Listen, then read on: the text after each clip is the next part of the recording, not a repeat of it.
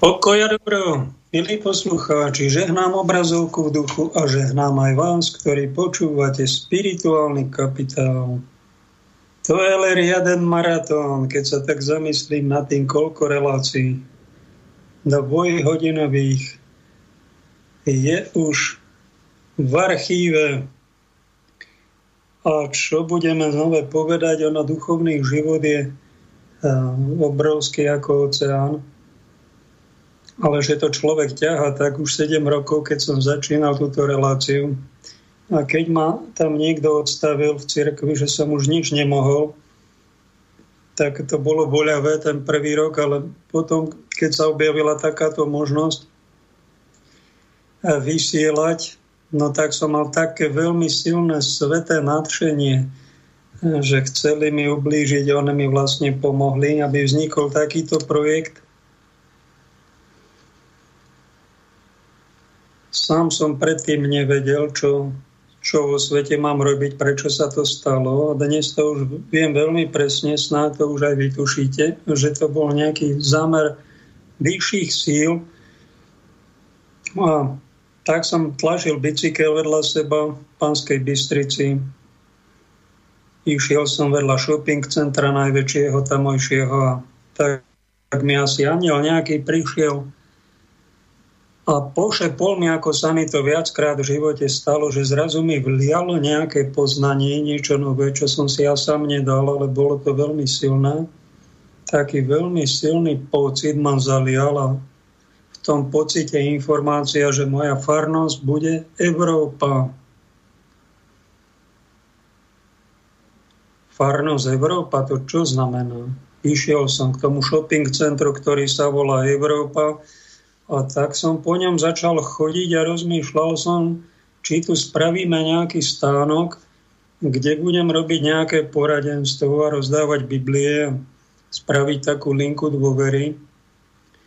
Aj mi jeden podnikateľ tak na poli prislúbil, že, by že sa mu to páči, že by sme sa tam striedali a že by sme to mohli tak skúsiť, ale potom ma poslali do tohto rádia Slobodný vysielač, ktorý vznikol a je to veľmi zaujímavý, krásne slobodný prostriedok. No a začali sa mi ozývať ľudia z Európy, z rôznych štátov, Slováci, Česi a potom aj z Ameriky alebo z Kostariky, či z Čile. No tak som pochopil, že je to krásny, krásny projekt, krásna farnosť, keď chcem teda v službe ohlasovania Božieho slova pokračovať, tak mi dali takúto možnosť. Pekne nebu za to ďakujem. Už to nadšenie, priznám sa, spred 7 rokov sa mi akoby vytratilo. Není to také intenzívne. Už to berem tak normálne, skôr je taká bázeň, že čo vám tu poviem dve hodiny, aby som nehovoril zbytočne,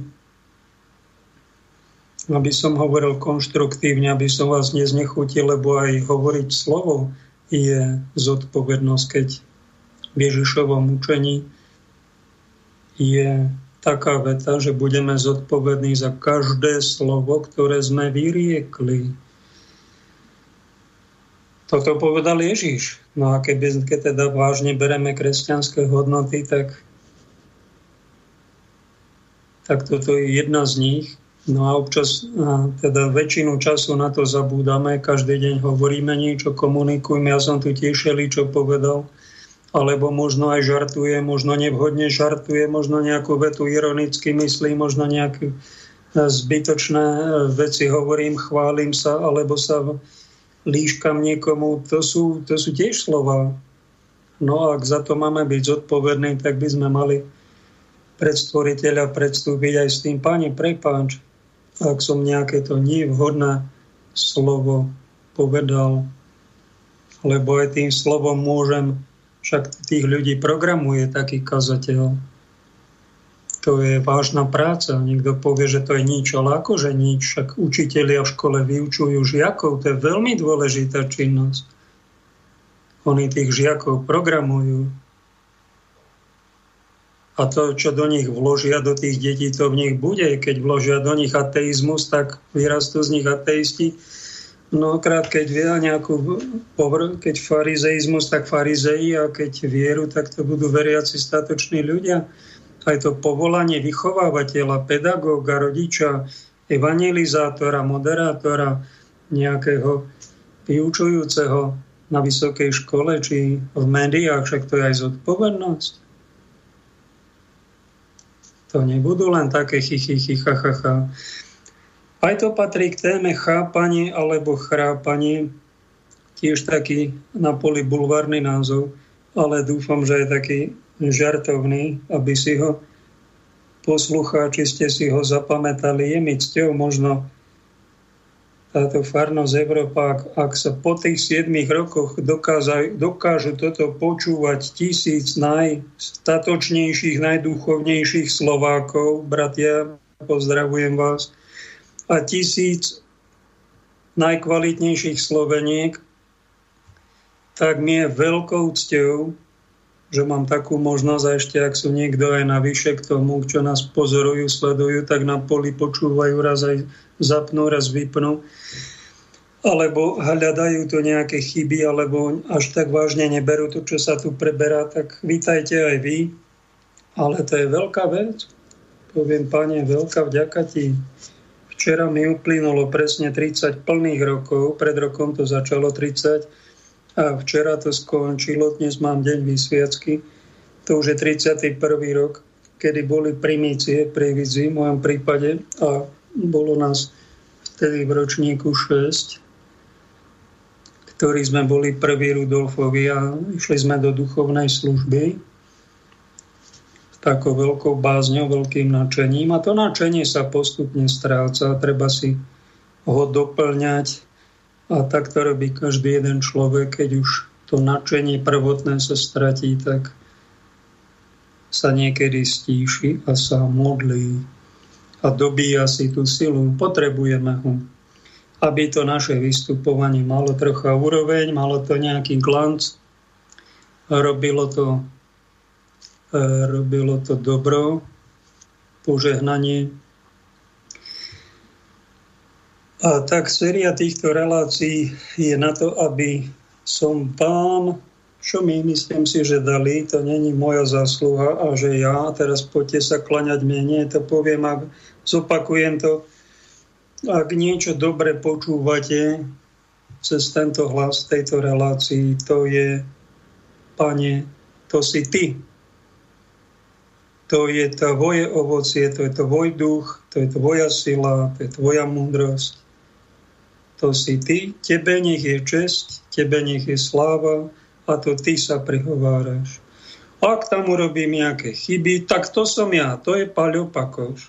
To sú tie chyby, to sú tie hriechy, to sú tie nedokonalosti, to sú tie infantilnosti alebo nedôslednosti alebo pochabosti, čokoľvek tam doplníte, takto som ja, to sa priznávam a prepáčte, ak vás niekedy to slovo nepovzbudí, poraní, zmetie alebo nejakým spôsobom rozladí, lebo sme ľudia, musíme aj toto prijať, že není v nás všetko len Božie, ale je v nás to aj niečo ľudské a ešte aj v tom ľudskom sú neočistené veci.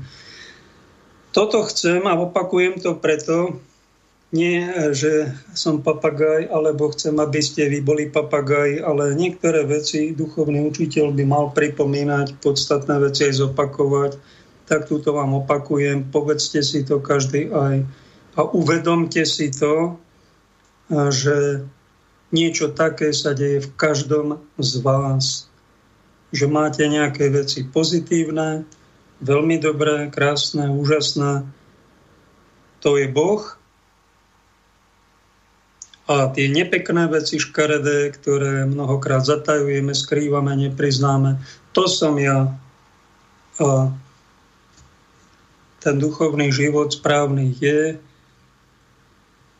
a si to priznať, si to uznať, uvedomiť si to, chápať, ako, aký je skutočný stav veci no a niečo s ním robiť. Tí ostatní, ktorí to nerobia, tak ani nemusia byť zlí, vedomé, že sú vedomé zlí, ale skorej sú takí lach, lachtikársky, neberú ten život až tak vážne. No a radí to tak zľahčujú. No a oni ani nie sú tak radi s tými Slováci nadávame, že sme sprostí, ale nemusíme to až tak preháňať. My sme skorej nevedomí alebo nechcejúci chápať a hlbšie veci si uvedomovať. No a delíme sa na tých, ktorí ten život berú vážnejšie a pochabejšie. Tí, ktorí sú vedomí, chcú byť vedomí, chcú pochopiť, ako sa veci majú a tí, ktorí to odmietajú a sú len tak na povrchu a aj si niečo troška uvedomia, ale do hĺbky nejdu a okamžite zase a, zabávajú sa a lebo ich to začne bolieť, ako Peter Stanek, profesor, povedal, že myslenie bolí, no tak si dajte čokoládu, odporúčam svojim poslucháčom. E, tam má myslenie boli, to jeden citát a Peter Stanek hovorí, prepáčte druhú vetu, že myslenie spaluje cukor. Myslením, no tak keď e, spalujeme cukor a ubúda nám toho cukru, je nám zle, keď začneme rozmýšľať a chápať a hlbšie veci si udomať, Peter Stanek radí, tak si daj čokoládu a pokračuj ďalej. Mňa osobne neviem ako vám, snažím sa toto pochopiť, čo je pre mňa ťažšie na chápanie, že pre niekoho myslenie bolí, pretože ja a pár tých priateľov, kamarátov, ktorých mám, tak nás myslenie baví. Nám to robí radosť. Máme z toho takú radosť ako basketbalista, keď si nahrávajú a dajú kôž, keď víťazia. Majú radosť z toho, že tú hru hrajú tak my takto radi my zmýšľame, myslíme a snáď cítite, že prihovára sa k vám človek, ktorý, ktorý rád rozmýšľa, má rád pravdu a v tom chápaní všelijakých e, vecí v živote všeličo pochopil a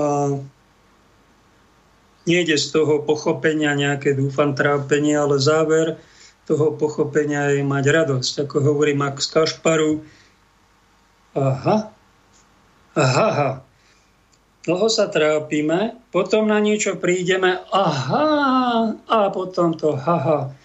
To, tá radosť z toho pochopenia, ako to v je, pretože život to není len prvý dojem, ako povedala naša módna návrhárka Lidia Eckhardt, ktorá sa špecializuje na tie vonkajšie šaty a ten dojem prvý, ale ona si sama krásne uvedomila ako taká dáma, že život nie je len prvý dojem.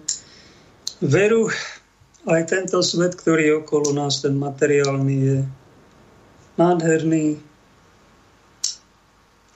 zdanlivo jednoduché princípy, ale keď začneme vedecky skúmať, je hlboko zložitý, sú tam tisíce všelijakých zákonitostí, ktorí aj keď nejaký vedec objaví nejaký zákon prírodný a ten zákon sa po ňom pomenuje, to neznamená, že ten Einstein alebo Pascal alebo Kepler, keď nejaký Keplerov zákon ako planéty, že nekrúžia, čo si pamätám, nekrúžia v kružniciach okolo Slnka, ale v elipsách objavil astronóm Johannes Kepler No tak sa to pomenoval, tuším, Keplerov zákon. Ale to neznamená, že ten pán Kepler, ktorý to objavil a pochopil, že tú zákonitosť aj vymyslel. On to iba objavil. Dávno predtým, tisíce rokov, to niekto musel vymyslieť, niekto túto a ďalších 100 tisíc zákonitostí naprojektovať do vesmíru No a toho niekoho voláme stvoriteľ. A toto inteligentní ľudia chápu, uvedomujú si to a nemôžu byť jednoducho ateisti. Pretože cítia, že cítia, že to neurobili sme my ľudia, ale že to urobila vyššia moc, takzvaná. A tej vyššej moci podľa toho, ako je to dokonale naprojektované, nadizajnované, spravené, no tak my musíme žasnúť nad tým, že ten, kto utvoril len túto planetu a tie krásy, že to je umelec. Že to je umelecká duša. A musí mať v sebe množstvo krásy, keď v tomto hriešnom boľavom svete už toľko tej krásy. Čo tam potom v tom duchovnom svete? A keď tu pán dopraje tým hriešnikom, nešťastníkom, taký život, toľké toľké radovánky, toľký prepich, čo potom dopraje tým svojim verným služobníkom v nebi, kde to bude miliónkrát všetko kvalitnejšie a úplne iný level. V Evaníliu Ježišovom učení, ktoré uznávame mnohí, čo sa voláme kresťania, že to je najlepšie zo všetkých návodov na život a zo všetkých učení, pretože autorom Evanílií je sám syn Boží Ježiš, tak on tam upozorňuje, že jeho následovníci nebudú všetci kvalitní, nebudú všetci tí, čo budú chápať, ale polovica z nich bude chrápať a polovica veci chápať. A dále taký, také podobenstvo, to je jeden z tých posledných podobenstiev Ježišov predtým, než odišiel do neba, o piatich panách rozumných, múdrych, rozumných, inteligentných a pár, päť panien je hlúpých, pochabých, nerozumných. Slovo inteligencia sa v Biblii ani nepoužíva, ale v staršej literatúre aj v Biblii by ste našli slovo dovovtip. Aj v starom zákone je toto slovo dovovtip.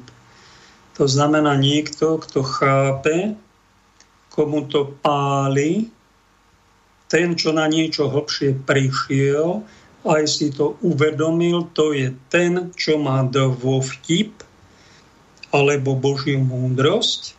No a dnes v modernej dobe ho nazývame, že to je inteligentný človek. Interlegere z latinčiny znamená medzi písaným, čiže medzi riadkami. To sú tí, ktorí dokážu pochopiť zmysel, hĺbší zmysel textu. Nielen doslovný zmysel textu, ale hĺbší zmysel textu.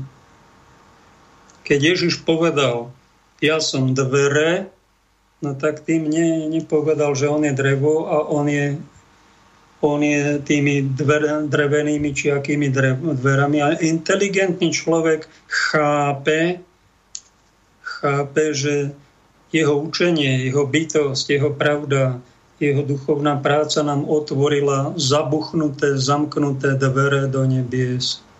A keď sa tam chceme my dostať, tak musíme vážne brať to, čo nám on tu vo svojich zásadách kresťanských zanechal, hlbšie sa nad nimi zamýšľať a čo je umenie, nie len to pochopiť, to je polovica z duchovnej práce a potom druhá je nejakým spôsobom sa to snažiť vteliť do svojho tela, do svojho konania, do svojho spôsobov, do svojho štýlu života, inkorporovať to, inkarnovať to. Aj také sme mali tri relácie že to je veľmi eh, dôležité vteliť.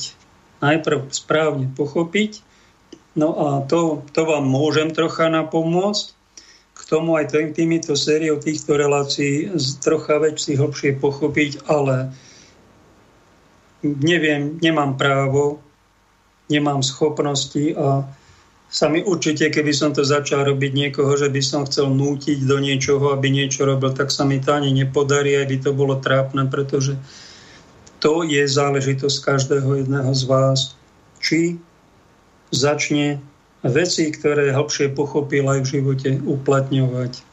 Ak len niečo si vypočujete,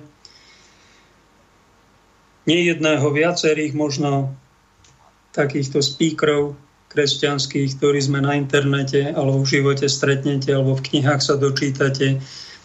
Ak niečo začnete chápať a potom druhá časť zastavíte sa, nebudem to ja uplatňovať vo svojom živote, tie etické zásady. No tak to je, v tom momente sa zaradzujete, moderný svet vám povie, že prokrastinujete, možno nejaký ezoterický kazateľ by sa potešil, však to nevadí, keď sa ty rozhodneš, že E, svoje zlozvyky ty nechceš zmeniť, to nevadí, však v budúcom živote sa to vyrieši, však všetko bude odpustené. Ako jeden liečiteľ na televízie cesty k sobie povedal nedávno, odišiel na večer, všetko bude zresetované, všetko bude odpustené, všetko sa na dobre obráti, nikto nebude potrestaný, všetci sa stretneme v nebi. No tak to už není kresťanstvo, však to už je nejaká taká spiritualita šamanská, ezoterická, kto vie aká, ktorá klame vlastne ľudí, že všetci dopadneme dobre, to je niečo podobné ako ateizmus, ktorý tvrdí, to je ďalej, jeden ďalší extrém, že všetci dopadneme rovnako, posmrtný svet neexistuje a všetci skončíme na cintoríne ako kôpka prachu, či si ty chrapúň alebo charakter, či si ty čestná matka piatich detí alebo prostitútka, ktorá porozbíjala manželstvo a žila z sebeckej lásky. To je vlastne jedno, skončíte všetci rovnako. no tak sa zabávajte, zabávajte, ale to je pochabenie sa, to je duchovné chrápanie, aj ateizmus, Ďalšie duchovné chrápanie je, že všetci pôjdeme do neba, peklo neexistuje a na tom poslednom súde to nejako zvládneme. A kto vie, či to bude, či to nie je len nejaké podobenstvo. Pozor na tieto extrémy. Musím vás na to upozorniť, pretože ja nechcem byť ten, ktorý chrápe, ktorý vás tu klame, ktorý absolútne nezodpovedne pristupuje k životu, duchovnému a ktorý si vlastne z Ježiša, z jeho učenia robí srandu a posmech. Kto to robí, ten duchovne on nemusí byť ani v srdci zlý človek, ale v skutočnosti on spí. No a keď ho chcete zobudiť, tak sa ty zobuď. Ty si myslíš, že všetci dopadnú dobre, alebo všetci skončia si na cintori, ako kôpka prachu a nič nebude tak sa otočí na druhú stranu a začne chrápať. No tak a žite s človekom, ktorý vám v domácnosti chrápe. Je to tiež umenie, aj to fyzické chrápanie, keď to telo začne chrčať, to je tiež znakom toho, že sa tam nejaký blok nastal a to dýchanie tam nie je, to telo hrubne a je v ňom nejaký nie už dobrý program a začne vlastne tým, že odpočíva a spí každý večer, chrápe, vlastne on tým svojim odpočívaním druhých obťažuje, ubližuje im. A život s takýmto manželom, s takýmto niekým blízkym, to musíte zdieľať, niekedy si aj manželia dajú, idú do inej izby, lebo sa to nedá vydržať, tie zvuky, že niekto odpočíva a pritom iného trápi. A vôbec si to neuvedomuje. To je to chrápanie fyzické, dá sa to riešiť, vynašli na to nejaké pomôcky na internete sa to dá nájsť, či do či podviazať nejakú bradu, aby sa to stíšilo na minimum, obmedzilo. No, podobná záležitosť je v duchovne, že niekto si nechce uvedomovať hlboké skutočnosti nášho života, odmieta to, jeho myslenie bolí, on stráca cukor a nechce si žiadnu čokoládu dať, aby to domyslel. On uteká, No teraz kresťania vidia, že je zle, tak chcú mu nanúcovať či spovede, či rúžence, či omše, či púte. No a vidia, že sa strápňujú. Nenanúcujme. Ak sme pochopili Kristovo učenie Evangelium, takto žite, vyžarujte zo seba, robte dobro, ale nenanúcujme nikomu. Ani spásu, ani nebo, ani kostol, ani sviatosti, či modlitby, ani kresťanstvo. Nenanocuj to, lebo ty v tom momente, keď to nanocuješ, tak začínaš chrápať sám. Si nepochopil Kristovo učenie. Tak ako nepochopili Krista tí, ktorí upalovali niekoho za iný názor, alebo háču niekoho cez palubu a nepovedia ani prepáč, alebo niekoho vyhadzujú z robotu po 20 rokoch a nepovedia mu ďakujem, to som zažil sám, to sú vraj kresťania, čo ma prepúšťali. Niekto vás udá, vyho, dajú vás do kláštora na psychiatriu, ja sa modlím pred sviatosťou oltárnou, že tam nemám ísť. Dostanem jasnú odpoveď a oni to berú ako neposlušnosť. Tak vás hodia medzi bezdomovcov a potom vyhodia aj z kniažstva. Ani vám nikto nepovie ďakujem za to, čo ste 22 rokov kde si robili v tej cirkvi. Ani ďakujem, som nepočul. To už je 30 rokov, čo mám od vysviacky. To bolo 22. A vy si myslíte, že to sú ozajstní Kristovi učeníci, čo toto robia? Chrápu. Preto ma nemajú radi v cirkvi, pretože ich odhalujem. A neodfláknem to, ja nechrápem. Ja ich napomínam aj medzi štyrmi očami, medzi šiestimi očami a potom povedz to cirkvi. A ešte štvrtý bod, chovaj sa ku nemu poha, ako k pohanovi a mýtnikovi. To znamená, nepovažuj ho vôbec ani za kresťana. Keď po štyr, troch typoch napomenutia medzi štyrmi, šiestimi verejným napomenutím, on sa ne, nechce polepšiť, on nepovie žiadne prepáč a pritom má za sebou trestnú činnosť takúto neľudskosť,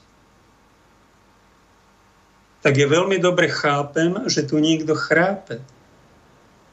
Ešte ma, ja ho ešte nezatracujem, na to nemám právo, ale jednoducho vám oznamujem, že s takýmto typom, takouto nekvalitou sa stretnete aj v tej najsuper svetejšej cirkvi. Čo vám mám na to povedať? to sú tie múdre panny, inteligentné, alebo sú to tie pochabe, čo sa takto pochabia. Zničia niekoho povesť alebo kňažstvo a myslia si, že svoje kňažstvo budujú, však to Kristovo kňažstvo prenasledujú pre Kristové rany. A keby mali štípku pokory, čo Katarína Sienská sveta hovorí, že ten olej v lampách, čo majú tie múdre panny, to je tá hoci malilinka, ale je to tá štípočka pokory na dne nášho srdca, ktorú si treba chrániť viac ako oko v hlave. A budú to mať ľudia, ktorí žijú správne podľa Božích zásad, idú správnym smerom. No a tí, ktorí spíšnejú a zo srdca si vydrapia túto pokoru, ktorú možno aj mali, keď vstupovali do zasveteného stavu do cirkvi, boli určite tam nešli ako veľkí frajeri, ale boli sme pokorní, boli sme slušní, úctiví, boli sme malí.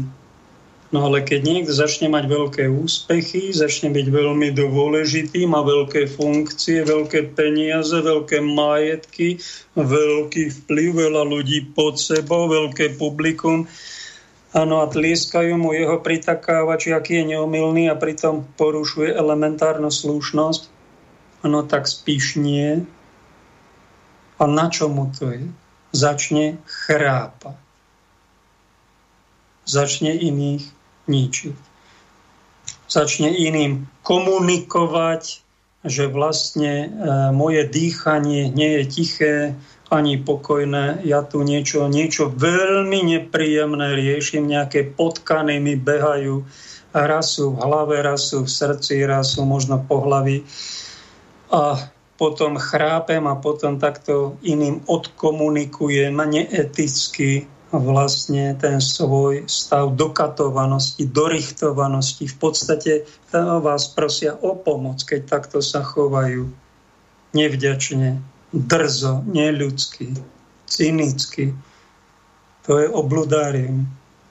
A potom aká viera, aké kresťanstvo, aká církev, keď tam nie sú normálne medziľudské vzťahy, keď tam není normálna dobroprajnosť, slušnosť, dodržiavanie elementárnych pravidiel, ktoré máme v každej cirkvi spoločnosti, ale hrubo, hrubo, surovo, sa pošliapava právo, aj to ľudské, aj cirkevné, aj ústavné. Hrubo, surovo. A poďme sa ukázať do médií, ako to jablčko, ako pekne vyzeráme. Pozrite sa na nás, aký sme peknočky. No a pozrite sa troška hlbšie, obhryzené jablka tam majú zaplesnené, červotočené. Ťa, ťa, ťa, ťa, ťa, ťa, ťa. Nechcú, a nechcú o tom ani počuť, oni sa len ukázať. Oni sa chcú ukázať, no tak sa ukazujte, ešte sa troška poukazujete, len pozor, pozor, pozor, život sa nám môže skončiť, nebeský ženík sa vráti a tam tam sa už nebudeme pozerať do krivých zrkadiel, ani do tej bedne, čo nás debilizujú, ani do tých počítačov nedokonalých. Ale budeme sa pozerať Kristovi do tváre, príde hodina pravdy a neutečieme pred ňou a budeme vidieť skutočnosti taký, aký sme v Božích očiach. A je dobré, ten, čo chápe a rozumie týmto slovám, tak sa na to aj pripravuje. Ostatní patria do tej druhej skupiny. Dáme si po prvej pol hodinke ukážku, pretože dnešný deň má, máme veľmi zvláštne výročie 40 rokov zjavení gospy bosnianskej Medjugorje. Medjugorje. Tak si ja sa spýtam na začiatok, je tu niekto medzi nami, kto ešte nebol v Medjugorji? Aby som vedela. Tak, sú to aj takí. Pozývame vás. Keď sa pýtame vizionárov, to sú tí, ktorí vidia panu Máriu od 24. E, júna 81. roku Pana Mária k nám prichádza ešte stále každý večer. Keď sa ich spýtame, ako vyzerá Pana Mária, opakujú to že sa nedá opísať slovami jej krása. Že je veľmi, veľmi krásna. Keď sa jej opýtali, prečo je taká krásna ako deti, ona sa pousmiala a hovorí, som krásna, lebo veľa milujem. Keď sa opýtame vizionára Jakuba, aby nám povedal to, čo on pokladá za také najsilnejší moment zo života s panou Máriou, tak povie jednoznačne jej oči. Keď som prvýkrát pozrel do jej milujúcich materinských očí, môj život sa úplne zmenil. A oni hovoria, že s takou láskou, tým milujúcim materinským pohľadom, ona pozera na každého z nás, na celé ľudstvo. A oni to vidia. Prichádza na zem aby nás viedla k tej najväčšej láske a to je jej syn. Oni hovoria, my sme sa hneď zalúbili do Panny Márie, vizionári. Ale za krátky čas ona nám ukázala najväčšiu lásku nášho života a to je Ježiš. Mária nás veľmi rýchlo privedie na to správne miesto k Ježišovi.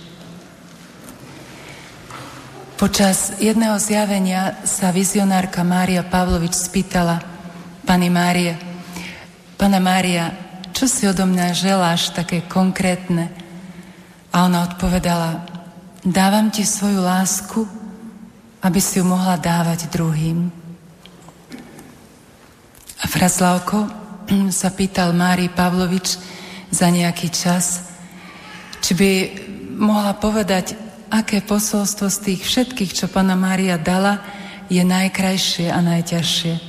A ona si vtedy spomenula na túto odpoveď Pany Márie. Najkrajšie je, keď Pana Mária povie, dávam vám svoju lásku, milujem vás.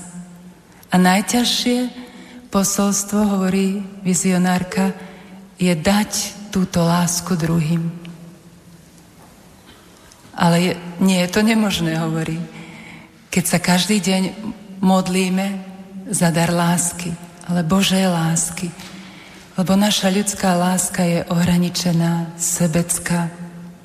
Preto nás Mária už roky volá, aby sme sa milovali navzájom Božou láskou, prosili za dar lásky.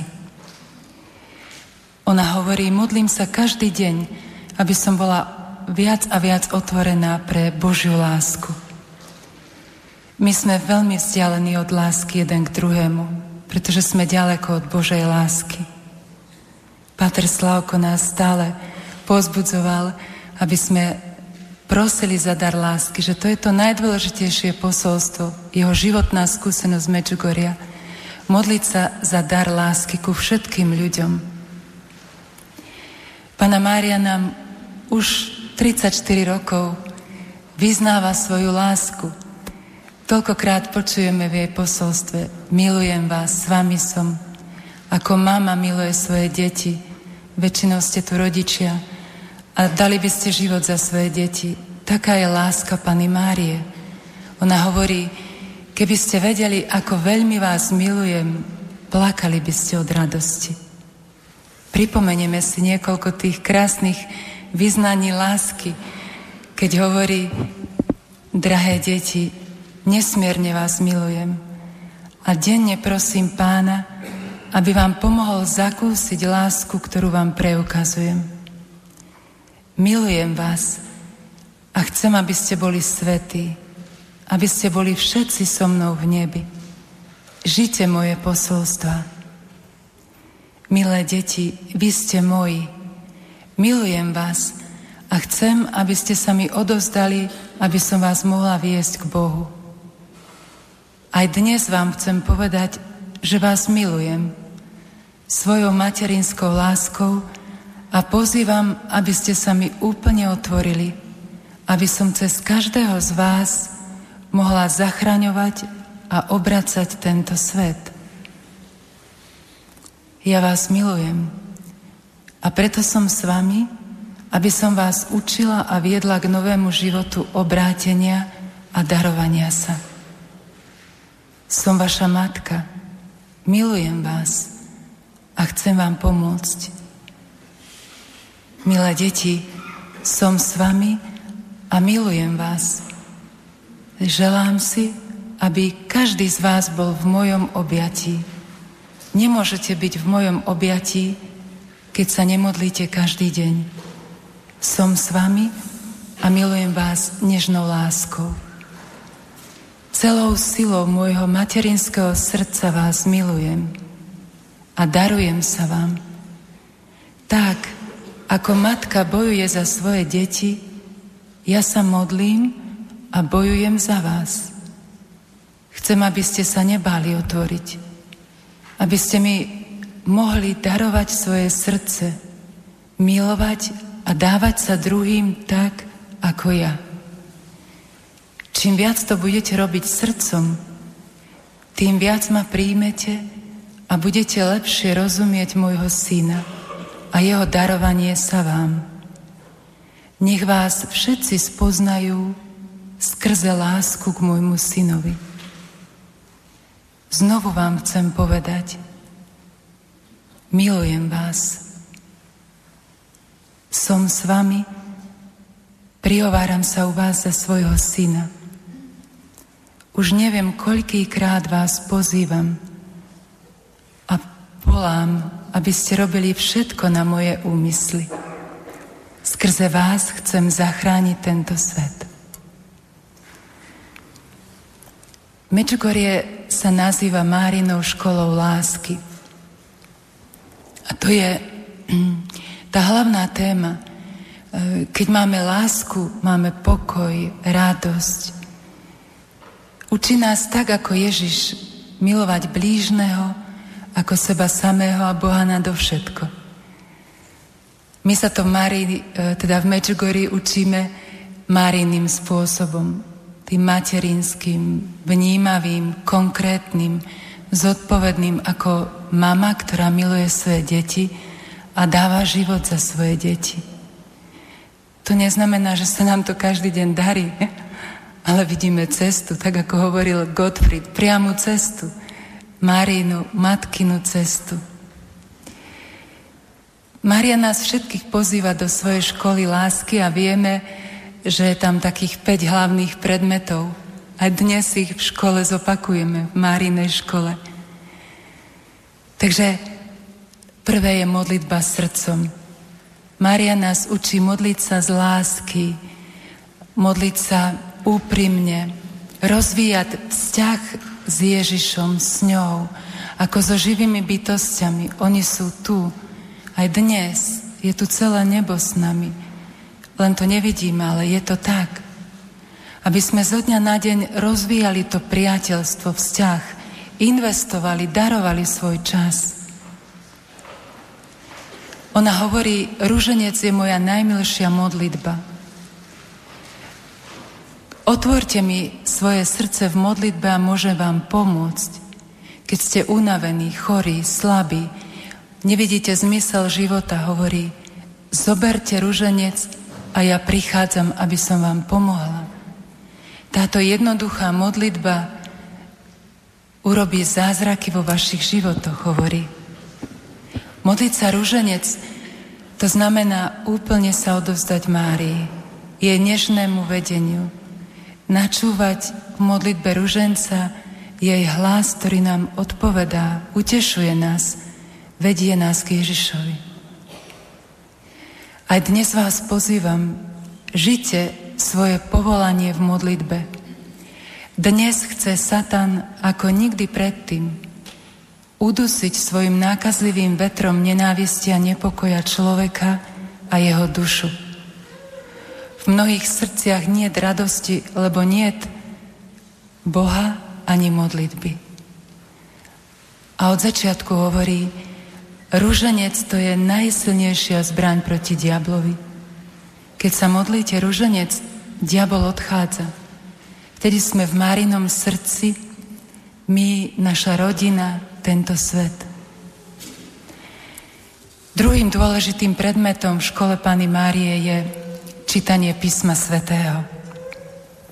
Lekcio divína. Každý deň počúvať Ježišové slovo ako apoštoli. V Evangeliách tak krásne je jedna veta napísaná. Ježiš svojim učeníkom povedal. A už to ide. Napríklad hovoria o ňom, nikdy tak človek nehovoril. Nikto nikdy tak nehovoril ako Ježiš. Jediná pravda, ktorú nám zanechal, učí nás Mária, je Evangelium. Žite evanielium každý deň. Dve posolstvá chce Pana Mária, aby sme žili každý deň. Modlili sa tri ružence a žili evanielium. Začali ráno pomodliť sa k Duchu Svetému, poprosiť, aby sme boli schopní počuť a prijať, žiť to, čo nám chce dnes Pán povedať.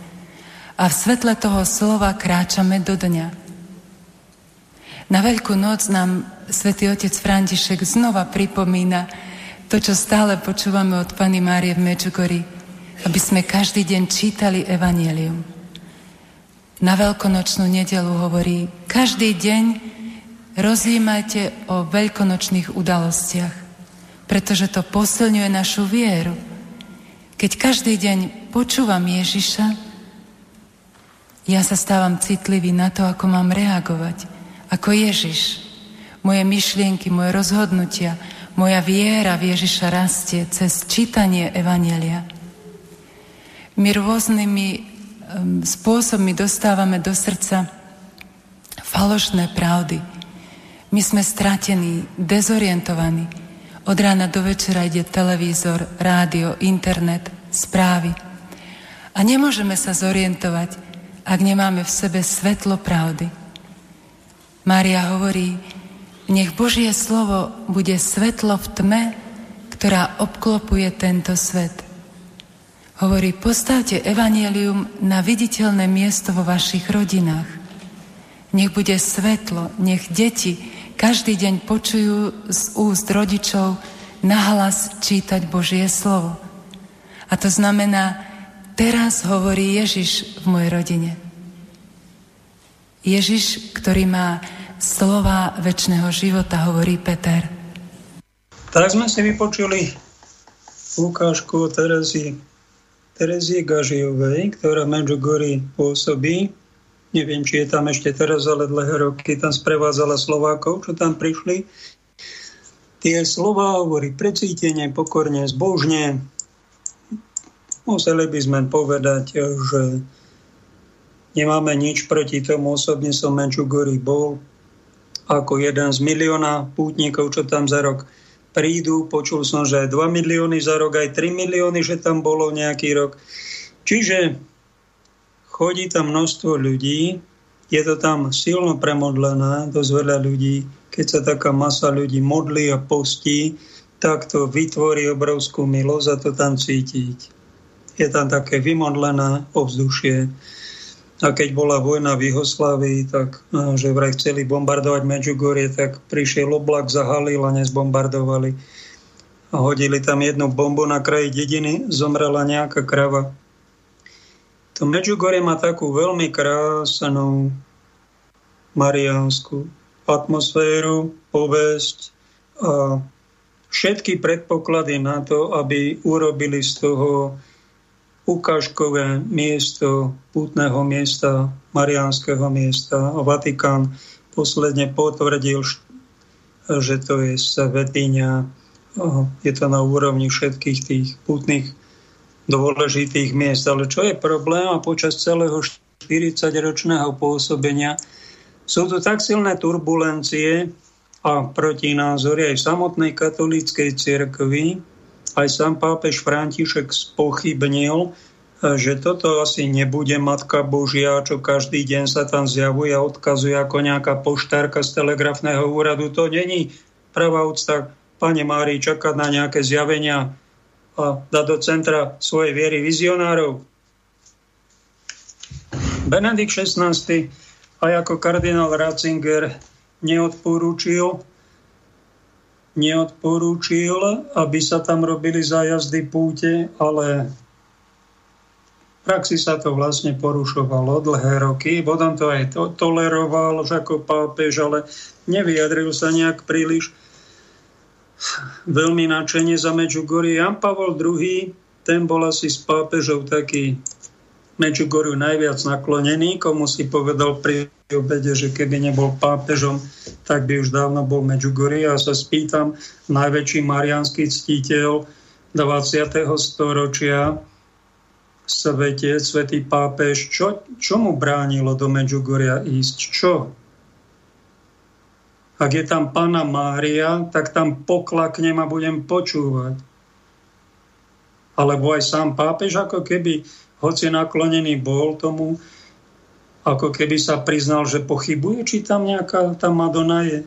Však keď tam teda je Madonna, no tak utekajme všetci tam, kde to Ježišova matka. Ale pozrite sa, aj sami pápeži mali takéto výhrady, takéto pochybnosti. Na vonok to všetko je také ako to krásne jablčko, ale je tam aj niečo nepríjemné, čo si teraz povieme, čo tak najrazantnejšie pomenoval talianský exorcista biskup Gemma. Keď sa ho pýtali na Medjugorje, tak povedal jednoznačne, ide o celkom diabolský jav, okolo ktorého sa točí veľa temných záujmov. Sveta Matka Církev, ktorá mnoho o tomto fenoméne môže hovoriť, už oznámila ústami biskupa v Mostare verejne a oficiálne, že Madonna sa nikdy neobjavila v Medžugorí a že tento humbug je dielom démona. Excelencia hovorí o temnom podnikaní, pýta sa redaktor. Hovorím o špine diabla, čiže o peniazoch, alebo o čom inom by to bolo. Medžugorí sa všetko točí okolo peňazí, púte, prenajímacie domy, predaj drobností, využíva dobrú vieru tých úbožiakov, ktorí tam idú, alebo si myslia, že gospa je Madonou, čo zaručenie nie je. Falošní vizionári vedú finančne bohatý a pohodlný život. Nezdá sa mi, že by boli obetavými ľuďmi. Takže pre spoločnosť tými, ktorí podporujú tento hlučný podvod, nepochybne majú všetky dôvody presvedčiť ľudí, že uvidia panu Máriu a pohovoria si s ňou. Je to vaše konečné rozhodnutie, excelencia, nezmeníte názor. Môže to byť aj inak? Tí, ktorí tvrdia, že majú kontakt s Matkou Božou, ale v skutočnosti sú inšpirovaní iba satánom, vytvárajú hluk a zmetok medzi veriacimi, sú úplne neospravedlniteľných motívov a ziskov. Premýšľajte tiež o neposlušnosti, ktorá bola namierená proti cirkvi, ich duchovného vodcu, brata vylúčeného z františkánskeho rádu, suspendovaného a divinis, ktorý stále vysluhuje nezákonne sviatosti.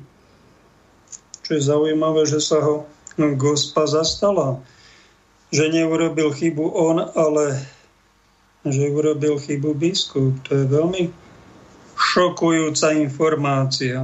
Biskup Gema pokračuje. Mnoho kňazov z celého sveta, to napriek výslovným zákazom Vatikánu, naďalej organizujú púte do Medžugoria, alebo sa ich účastnia. To je urážka. Prosím, pochopte, prečo hovorím o zmiešaní záujmov osobných aj diabolských. Komunita falošných vizionárov a ich pomocníkov spolu s diablom pôsobí rozkol medzi veriacimi a cirkvou. Už ani tí najviac poslušní veriaci nepočúvajú cirkev, ktorá, opakujem, od počiatku varovala pred hrozbou zjavenia v Medžugorí. Tuším, že biskupy Jugoslávie ešte za socializmu sa k tomu vyjadrili a dali posolstvo z 35, tuším 34 a to podpísali, že to, tie zjavenia nie sú práve biskup Žanič, ktorý tam vtedy bol v Mostare, vypočúval vizionárov, No a oni boli zmetení, že zrazu zjavenie gospy a prišli pred biskupa. Čo ste, aké zjavenie to prebiehalo? No čo ste tam išli? My sme išli natrhať kvety na lúku.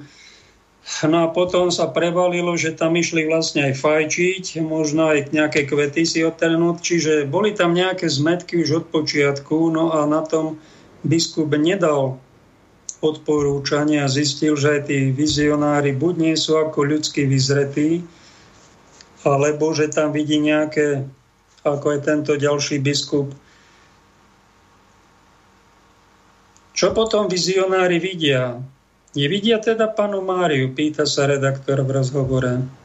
V skutočnosti oni vidia satana v jednom zo svojich prevlekov.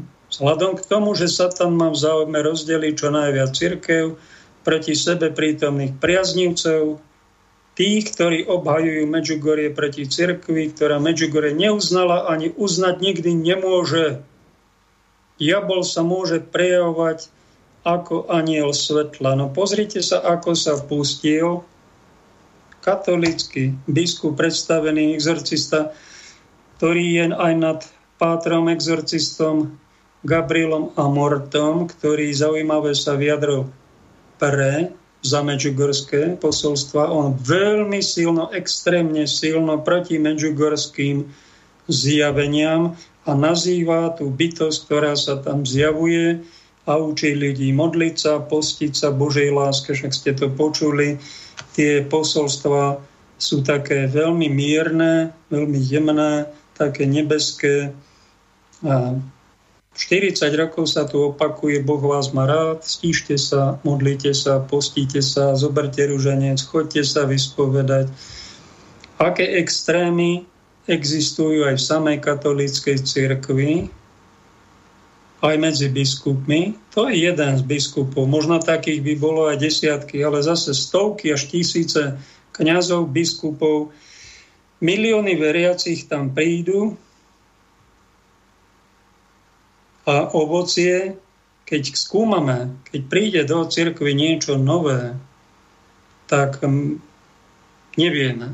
Musíme povedať ako ľudia, priznať sa, ja neviem, čo sa to tu vlastne deje.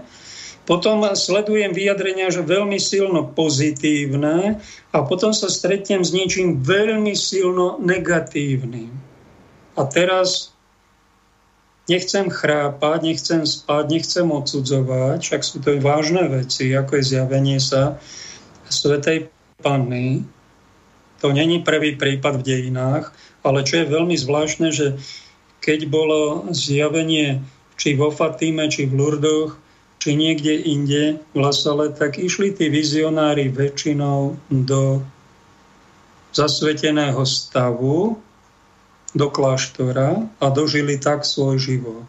Kajúci ako reholníci, reholníci. V tomto prípade sedem mizionárov, ktorí boli takí tínedžeri, to, že si išli pofajčiť, no však není to to najstrašnejšie zlo, no moc to, tak možno žili hriešným životom, teraz sa už žijú nejakým svetejším životom. To, že žijú nejaký život, že je tam Ivan, odišiel zo seminára, uženil sa a strieda auta a ukazuje, aké má BNV, no tak, alebo tam povedia, že aha, to je ulička milionárov Medžugorí, žijú si nad pomery. Tak to je taká, taký prvý moment, čo normálneho človeka to, to, to prečo takto je? No, tak, tak nás to troška vyruší. Potom, že nejakí kňazi františkáni splodil tam nejaké dieťa s nejakou mníškou, ďalší, ktorý tam viedol tých vizionárov, splodil dieťa, oženil sa a od, je laicizovaný a vysluhuje, tuším, sviatosti. Ak je to pravda, to nás takisto vyruší ešte viac, Vraj sa gospa zastala toho kňaza, kto vie, či on vôbec mal byť kňazom, lebo sú aj také prípady, že niekto v seminári chodil, mal duchovné povolanie, ale to vám hovorím z prvej ruky. V seminári za 5 rokov nám nikto neponúkol, že môžeme byť ženatí diakoni, len kňazi, nič iné, čo znamená totálne nekatolický postoj. No tak a do kňažstva vošlo pochybuje sa ich len na Slovensku 400 z tých, tisíc, e, z tých 3,5 tisíc kniazov, čo tu máme, je asi 400 sa oženilo, opustilo kňažský stav. Je to veľmi nepríjemné, veľká trápnosť až hamba. No, poženili sa, opustili kňažský stav a tie primície, čo ako pekné boli, sa to obrátilo na nejakú hambu a dosť, dosť sa takíto kňazi odsudzujú a pľuje sa na nich v duchu ako keby boli len prašiví, ale musím ich povedať, že nikto im nepovedal možnosť, že nedajte sa vysvetiť na kňazov, skončite teológiu, zostaňte diakonmi a založte si rodiny. A takto slúžte. Nikto im to nepovedal. Čiže ich do toho celibátu násilne ako keby dotlačil, alebo ich zmanipuloval a možno to aj tí dvaja boli, ja neviem, či to boli podobné prípady, keď sa ich vraj gospa zastala, že biskup robil chybu. Ťažko nám súdiť. Sú tu veci pre a proti a keď som sa začítal do tých negatív, ktoré nielen tento biskup Gema, biskup Žanič a ďalší majú výhrady, no tak to splňa všetky predpoklady, aby to Vatikán vlastne zakázal ale ľudia, že tam chodia, milióny ľudí, aj tam dobré ovocie, no tak e, ako keby to povolil, tak aj pápeži tiež nevedia. Čaká sa na to, že tie, e, že tie zjavenia skončia a keď skončia, tak sa potom nejaký čas sa veci, aj emócie ustália, bude sa pozerať na ovocie. No a keď niekto sa ožení, však to není byť prekliatý ožením. Vidieť napríklad, keby niekto videl aj Madonu a ožení sa, no však ale to je sviatosť. A keď niekto má rodinu a stará sa o tú rodinu, však to je tiež veľká vec a na to netreba pľuť ani to odsudzovať. A keď náhodou tu už toto prišlo do cirkvy, no tak však aj tá rodina môže byť sveta, aj to je ďalšie posolstvo. To, to by nemal byť až taký problém. Sú veci pre a proti, preto Vatikán zvažuje, čo radí Apoštol Pavol, keď niečo dobre príde, skúmajme to, čo je dobré, toho sa držme, a čo je nie dobré, no tak na to poukážme, alebo nesúhlasme, alebo nepodporujme to. To je v každej veci tu na Zemi je aj tá pekná tvár, je aj tá negatívna tvár a treba, spravodlivý človek sa neponáhľa ani s posudkami, ani s rozsudkami, neuzatvára hneď niečo, ako keby ja som niečo pochopil a už mám záverečnú a už nič nedoplňam k tomu svojmu poznaniu, no tak to je chrápanie. Chrápanie. Daj na to pozor, lebo toto chrápanie ťa eh, k múdrosti neprivedie, ustrneš ako farizej, zostaneš na nejakom nejakej základnej škole a keď ti ponúka Ježiš nejakú strednú školu, tak ho potom zabijú za to, že oni nechcú. Oni chcú len na základnej škole to, čo bolo v tej staré poriadky udržiavať. No, tak to je najväčšia chyba. Najväčšia chyba ich života. Že niečo pochopili, nejaké desatoro Mojžiša, prorokov a starý zákon, no a keď prichádzal nový zákon a bolo treba opustiť staré poriadky a otvoriť sa novým poriadkom a Duchu Svetému, to sa zubami, nechtami začali brániť a toho, kto im to pripomínal, tak toho zavraždili. No tak to kresťanstvo začalo.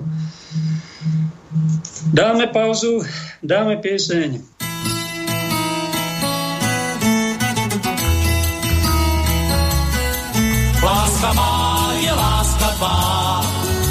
Duši je sílu dá.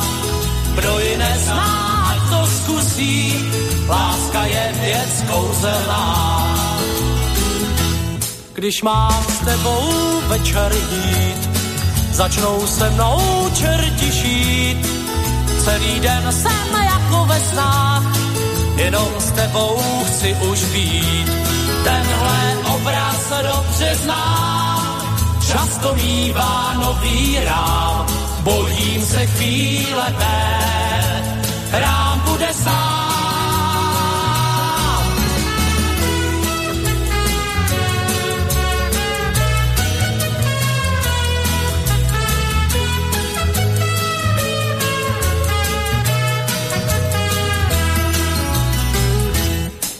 Láska je jak vína číš, nesmíš přebrat, dobře víš. Když znáš víru, můžeš smát se, a když ne, tak uvidíš. Tenhle obraz dobře znám, často mývá nový rám, bojím se chvíle té, rám bude sám. Láska má, je láska tvá, duši je sílu dá.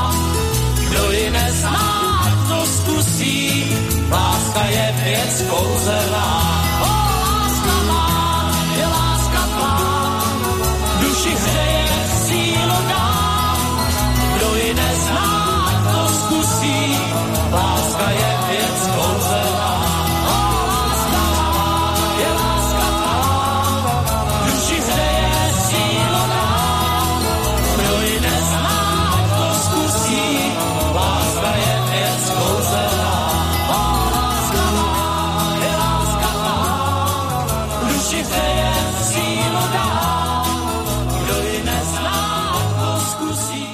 Sme v druhej hodinke vysielania. Ak by niekto chcel povedať niečo spirituálne, niečo etické, niečo povzbudivé, možno aj znepokojivé, nech sa páči, do štúdia Banskej Bystrici, kde je technik. Pán Peter, môžete trocha aj pozmeniť túto reláciu. Pekne ďakujem tento týždeň Jánovi, Miroslavovi, Alene, Richardovi za podporu tohto projektu Spirituálny kapitál mojej osoby, môjho príbehu. E, číslo účtu je na www.umeniežiť.eu Tam nájdete aj vzácne knihy, aj niečo z mojej maliarskej, filozofickej tvorby. Ak chcete, začítajte sa, ak vás myslenie a ponorenie sa do hĺbšej úrovne nášho bytia duchovného nebolí. Prichádzajú. Nám nestačí sa len pokrstiť a pridať sa do cirkvy, ktorá víťazí. Napriek tomu, že vlci tohto sveta nás trhajú, napádajú ovečky, strašia, tak nejakých baránkov ogrilujú. Jednoducho kresťanstvo sa vzmáha, a keď sa pridáme do tohto týmu, tak budeme tým výťazní. Len sa neuspokojme s tým a nespíme, že už sme všetko pochopili. Lebo to by bola chyba, to by bolo tiež drichmanie, na ktoré vás upozorňujem. A vždy buďte otvorení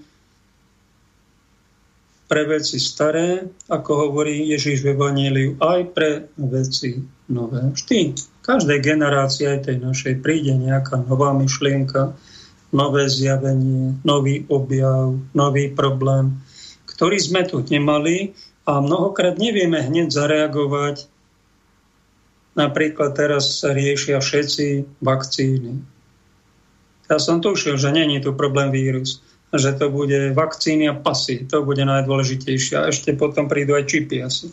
To bude podstata. Ten, ten vírusík, to bolo roztrusené niekým s úplným zámerom zadlžiť krajiny, destabilizovať a zmanipulovať. No tak teraz vidíme, že je nejaký problém a nevieme. A sú také veľmi silno pozitívne názory, už aj na naša prezidentka hovorí o tom a len tlačí vakcinačnú kapustu, ale cítime stále viac, že ona ide na diaľkové ovládanie, že to není moc slovenské, čo ona produkuje, e, že ten, čo drží diaľkový ovládač a diriguje našu pani prezidentku Zuzanu, že tam, kde si na americké ambasáde má sídlo za nejakým plotom na Hviezdoslavom námestí v Bratislave, je to stále viac cítiť a je to stále väčší trápas. No čo s tým urobíte? Už asi sa len s tým zmíriť a pri nejakých voľbách to trocha pozmeniť. A sú na vakcíny veľmi silno pozitívne názory, počúvam, že v médiách, že aj v katolíckých vraj, teda, a že je dosilná propaganda, len pozitívne vakcíny sú. A potom je druhá časť, hlavne v alternatíve, odkiaľ aj vysielam, kde je zase veľmi silná skepsa, negativita, až také obraňovanie sa a očierňovanie, že vakcíny a sú vlastne zlo, všetko zlé. No tak čo teraz nájsť niečo medzi tým? Niečo rozumné.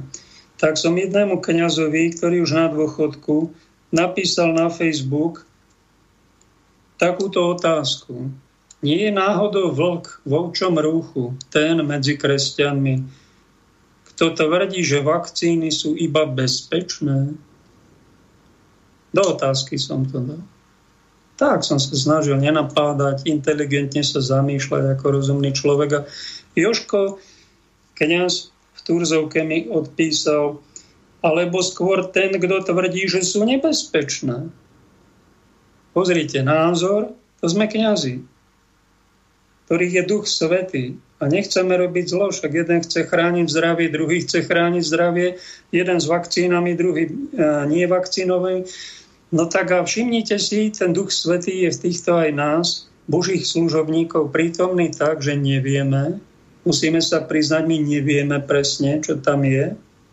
A ako ľudia, ako občania to pozorujeme, zamýšľame sa, dávame si nejaké otázky a hľadáme, na to nejaké odpovede a všimnite si tú krásu, to musím Jožka pochváliť, že nenapádame sa, neurážame sa.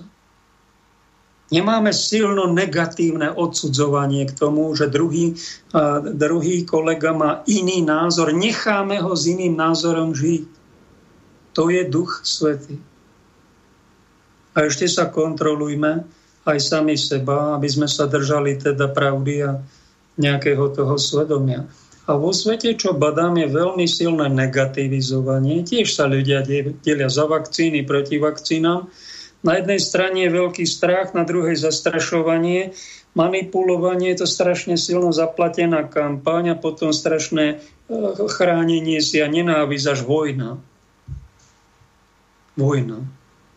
Prišli niečo nové, nejaké riešenie problému a je tu taká psychologická vojna e, vypustená. Niekto sa na tom veľmi dobre na tejto vojne medzi občanmi zabáva, sám ho totiž rozdúchal, sám z nej profituje, to, že lahli milióny podnikateľov drobných a stredná trieda lahla, ale tí hore, tí prosperujú.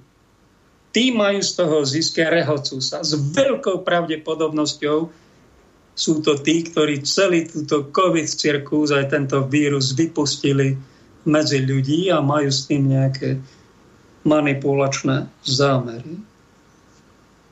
Viem to nejako dokázať? Neviem. To je môj názor. Dúfam, že mám na ten názor právo. Je nás pár. Čo máme takýto názor, až som sa dočítal v zjavení Apoštola Jána v 9. kapitole, že zatrúbil piatý aniel. Videl som, že hviezda spadla z neba na zem. Dostala kľúč od studne priepasti. Otvorila studňu priepas, zo studne vystúpil dym ako dym veľkej pece. Zatemnilo sa slnko aj vzduch od dymu studne. A z dymu vyšli na zem kobylky. Dostali moc, akú majú pozemské škorpióny. Povedalo sa im, aby neškodili tráve, na zemi ani nejakej byline, ani nejakému stromu, ale iba ľuďom, ktorí nemajú na čele Božiu pečať. Dostali rozkaz, aby ich nezabíjali, ale trápili 5 mesiacov. Ich trápenie bolo ako trápenie od škorpióna, keď uštípne človeka.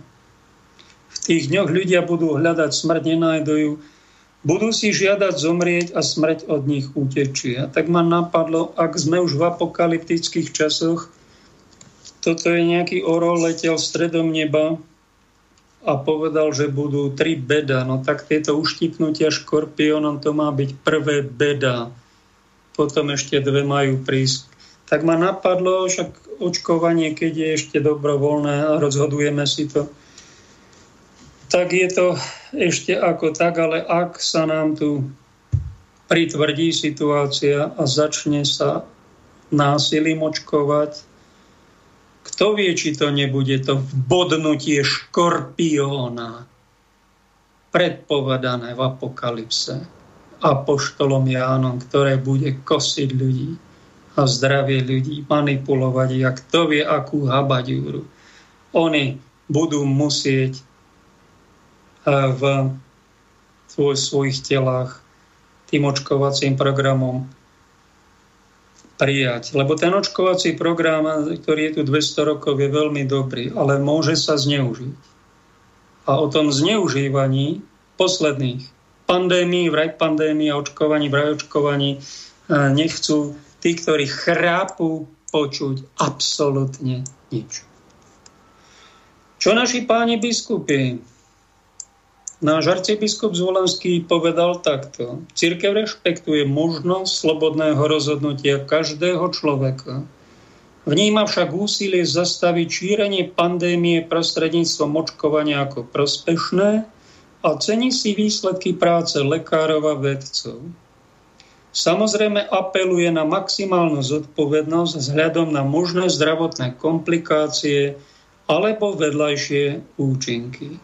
No, Krásne hovorca našich biskupov slovenských je za slobodu v očkovaní a všíma si tak jemne, apeluje na maximálnu zodpovednosť hľadom na možné zdravotné komplikácie alebo vedľajšie účinky. Čiže aj tí naši biskupy, hoci sú provakcinační, si uvedomujú, že pre nejaký typ ľudí to môže byť aj škodlivé a oni to tolerujú, keď sa niekto vakcinovať nedá. Krásne.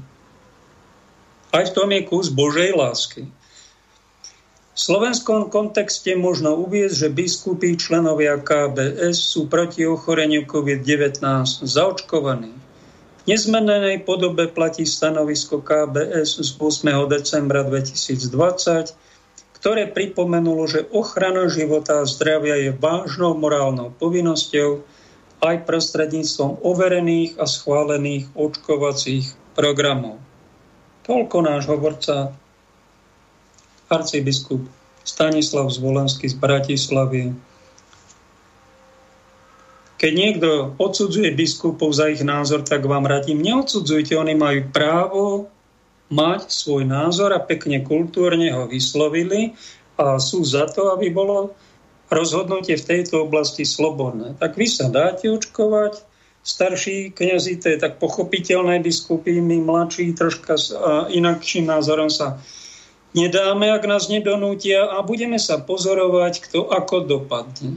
No, ak bude vojna medzi t- také, táto hybridná vojna psychologická hybridná tretia svetová vôjde do nenávisti, že ľudia sa budú mlátiť a navzájom sa obviňovať, že sú vrahovia, no tak to nebude dobre. To bude už diabolstvo medzi nami. Diabolstvo.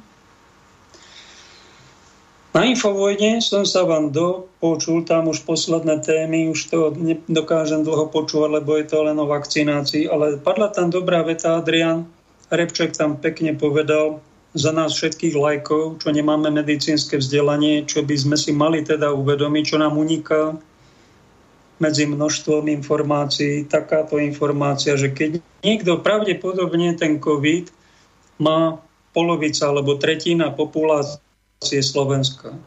Čo sme vlastne premorení za ten rok, či rok a pol, či koľko to trvá. No a ten, keď to dostaneme, niekto má príznaky, niekto nemá, vytvorí sa naše telo protilátky proti tomu vírusu aj proti ďalším covidom. Veľmi rozumný názor. O lajka,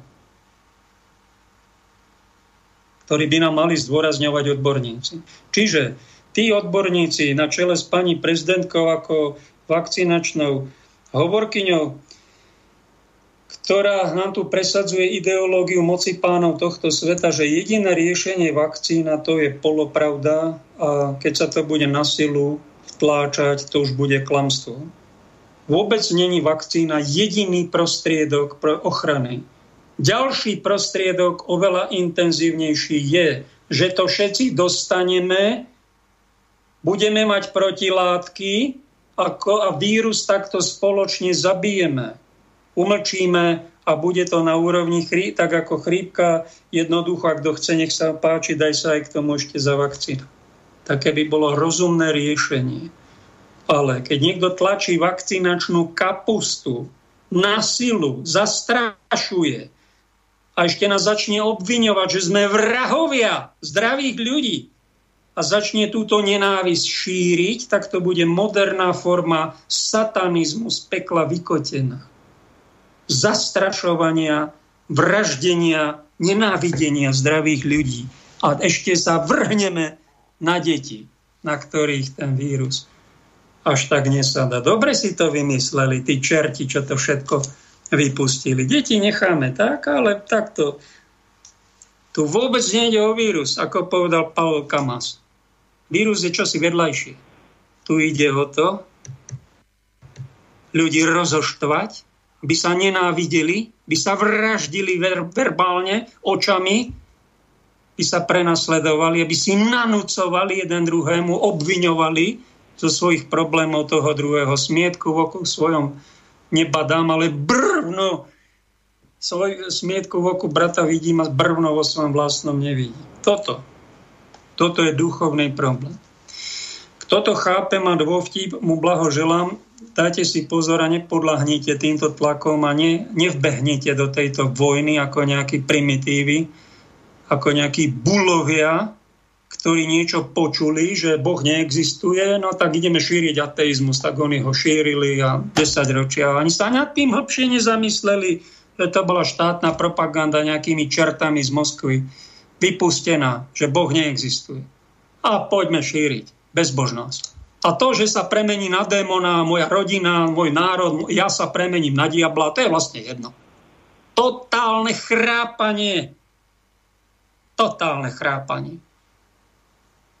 To je iba bulo, ten, čo to robí. Ale keď to natláča druhým, ten ateizmus, tak to je už bambulo. To je už bambulo.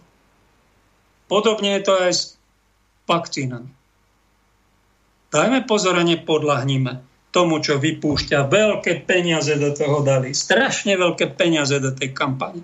To nebude čistá robota. Za tým sú pracháči tohto sveta, majú nejaké úmysly. V špiku kosti to cítime. Ľudia, ktorí sme oddaní pravde. Že to je nejaký podvod na slušných ľuďoch. A nechceme tomu podľahnúť tak keď je veľa toho bulizmu, že niekto si robí nejaké svojvole, no tak pápež e, väčšinou vydal bulu na to, aby tých bulov nejako zabrzdil a bambulov vyliečil a povedal, ateizmus je chybná ideológia. Čo je zvláštne, že prišla doba, kedy biskupy sú na strane týchto vakcinačných ideológií a pápež František hovorí, že teda musíme to urobiť, lebo keď to neurobíme, to samovražda a treba tie vakcíny prijať. No našťastie si tak človek uvedomí, ktorý nespí, však ona nemôže takto celoplošne experimentálnu vakcínu, v ktorej sú čiastočky z potratených detí. Čo to robí, kde sa to dostala, kde sme sa to, no tak tu sme sa dostali a netreba na nikoho nadávať, rešpektovať treba názor troho druhého, to je duch svetý v nás. Ak ho stratíme, začneme sa nanúcovať a budeme bambulovia a sa tu vymlátime, vyvraždíme. Ak chceme zostať teda slušní ľudia, kultúrni, inteligentní, tak rešpektujme slobodnú vôľu. To je Duch Svetý v nás. Ten si pekne ponechajme a kultúrne sa snažme odkomunikovať svoj názor. No a keď niekto ako nejaká duchovná osoba začne robiť vakcinačného propagátora, tak ho upozorníme, že nemáte na toto právo, vaša svetosť. Vy nie ste lekár. Ja túto vec budem konzultovať s mojim osobným doktorom a s odborníkmi, ktorým dôverujem, pretože jedni sú odborníci za druhý proti a do hlavnoprúdových médií sa dostanú len títo ideológovia, čo je jasný znak toho, jasný znak toho, že není to čistá hra s tými vakcínami, je to hra špinavá, kde sú nejaké veľké peniaze a veľké pravdepodobnosti je tam skrytá, sofistikovane skrytá nielen čiastočky z potratených detí, ale s veľkou pravdepodobnosťou nám skryté ešte nejaké sofistikované diabolstva, na ktoré prídeme asi až neskôr. Dáme si teraz ďalšiu ukážku. Bol nedávno deň požehnania, krásna vec. A tuším, že to ide z niekatolického prostredia, ale započúvajte sa, sú to veľmi pekné svedectvá. Žehnáme Praze, aby se stala městem, které patří Ježíši Kristu. Městem, které v něho doufá, kterého chválí, oslavuje, kterého miluje a touží po něm celým svým srdcem. Žehnáme Praze, aby se stala studnicí živé vody. Studnicí boží přítomnosti pro celý národ i pro ostatní národy. Žehnáme Praze a všem jejím obyvatelům, aby se obrátili ke Kristu. Ať Prahu a celou naši zem zaplaví Boží sláva. Ve jménu Pána Ježíše Krista. Amen. Amen. Ve jménu Pána Ježíše Krista žehnáme Lovosicku, Ústecku, Teplicku, Roudnicku, celé České republice a zvláště... Zvláště žehnáme Litoměřicku, aby se tady scházeli křesťané a společně nezávisle na denominaci vyvyšovali ve svém středu Ježíše. A také žehnáme lidem kolem nás, aby skrze nás zažili boží lásku. Žehnám tomuhle kraji, kam až oko dohlédne a ještě dál. Zdravím, zdravými manželstvími, zdravými rodinami, prosperujícími firmami, taktéž zdravými, dobrými sousedskými vztahy, a tímhle směrem žehnám na letiště bezpečí, bezpečí, bezpečí. Ahoj, já jsem Jirka z Českých Budějovic a protože učím na střední škole, tak bych chtěl poženat všem učitelům. Žehnám všem vyučujícím v České republice, aby vyučovali tak, že žáci látku stanu budou chápat a hodiny budou bavit. Žehnám našim vyučujícím, ať mají lásku a respekt ke svým dětem, ať žáci tu lásku vnímají, ať taky mají rádi a váží si svých učitelů. Žehnám všem našim vyučujícím, aby byli pro své žáky dobrým morálním vzorem. A zvláště pro ty žáky, kterým chybí vzory ve vlastní rodině. Žehnám našim učitelům a učitelkám, aby své žáky dokázali povzbuzovat, aby je neponižovali, tak aby dodržoval, dodržovali to, co jim slíbí. Žehnám našim učitelům a učitelkám, aby byli po vzoru našeho nebeského Otce spravedliví i milosrdní zároveň. Aby se nechali vést Duchem Svatým při vyučování i v osobním životě. Žehnám jim, aby měli radost ze své práce, aby si dostával ocenění ze strany žáků, jejich rodičů, vedení školy i celé společnosti. Amen. Ja žehnám rodinám, nech sú pevné, a zaopatrené v každej oblasti. Nech sú oázami lásky, pokoja, vzájomnej úcty a porozumenia. Nech sú manželské puta neotrasiteľné. Nech sú všetky ostré hrany otupené. Nech Kristova láska prikrie množstvo hriechov a nech sú rodiny prevoňané vôňou Kristovou. Nech Božia milosť a múdrosť sprevádza myšlienky, slova a skutky každého otca a mamy pri výchove svojich detí a pre dobro ich rodín. Tak eh, žehnám svýmu manželovi a žehnám svým synům, aby zakoušeli boží dobrotu, boží lásku a aby byli úspěšní na tom místě, kde jsou. Žehnám českému národu, aby v českém národě byla uvolněná úcta. Úcta mezi manželi, mezi mužem a ženou, úcta k dětem, úcta ke stáří a k životu k takovému, jaký Bůh stvořil a jaký Bůh naplánoval. Ve jménu Pána Ježíše Krista. Amen. Buď požehnaný, pokojný, silný, moudrý a pomáhající. Krásne blahoželám týmto bratom a sestrám, z ktorých ide dobrota Božia, milosť Ducha Svetého tým, že žehnajú. Chcem, aby ste si ako moji poslucháči začali viac všímať to, čo robíte, uvedomovať si, e, že to, čo robím, mala by byť Božia práca, ano, a nerobiť len tak púdovo veci, že si to ani nepovšimnem, čo to vlastne robím. A niekedy sa nám niečo nepáči a začneme prskať, zlobu zo seba nadávať. A však to je, toto robia satanisti, že sa stretnú a začnú preklínať. Tie kliatby sú reálna moc, z ktorých sú reálne choroby, reálne nešťastia, havárie a nejaké prekliaté vzťahy, choroby. Toto robia služobníci zlého. Sú tu s nami prítomní, no ak chcete dať slobodu všetkým náboženstvám, aj z Ameriky to prišlo, a chcete dať aj satanistom, no tak ste im dali slobodu a oni toto robia.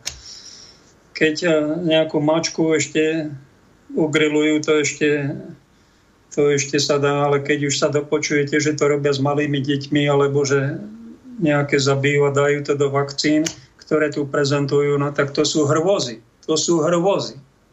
To preto mnohí chceme zomrieť, byť vychvátení, zmiznúť a tí, čo to nevedia, nie sú kresťania, tak chcú z tela uniknúť, lebo sa im tu nedá dýchať ten vzduch. Hrôza na hrôzu. Lepšie o tom nevedieť ale občas, keď sa to dozvieme máme z toho veľmi zlé pocity, aby sme, aby sme tu nezošaleli, tak sa začneme modliť. Na takéto veci treba minimalizovať. A keď chcete robiť nejaké dobro a keď sa spamätáte, otrasiete, osprchujete z tých hrôz a napríklad sa dáte na prechádzku niekde nad mestom, v ktorom bývate, či dedinkou, tak žehnajte. Žehnajte. Žehnanie je svetenina, kňazi to majú v náplni práce žehnať, ale e, vy, ak ste veriaci, ak je vo vás duch Boží, žehnajte. Miesto, žehnajte ľudí, ktorých stretnete, požehnávajte celé mesto, krajinu, žehnajte, prajte dobro.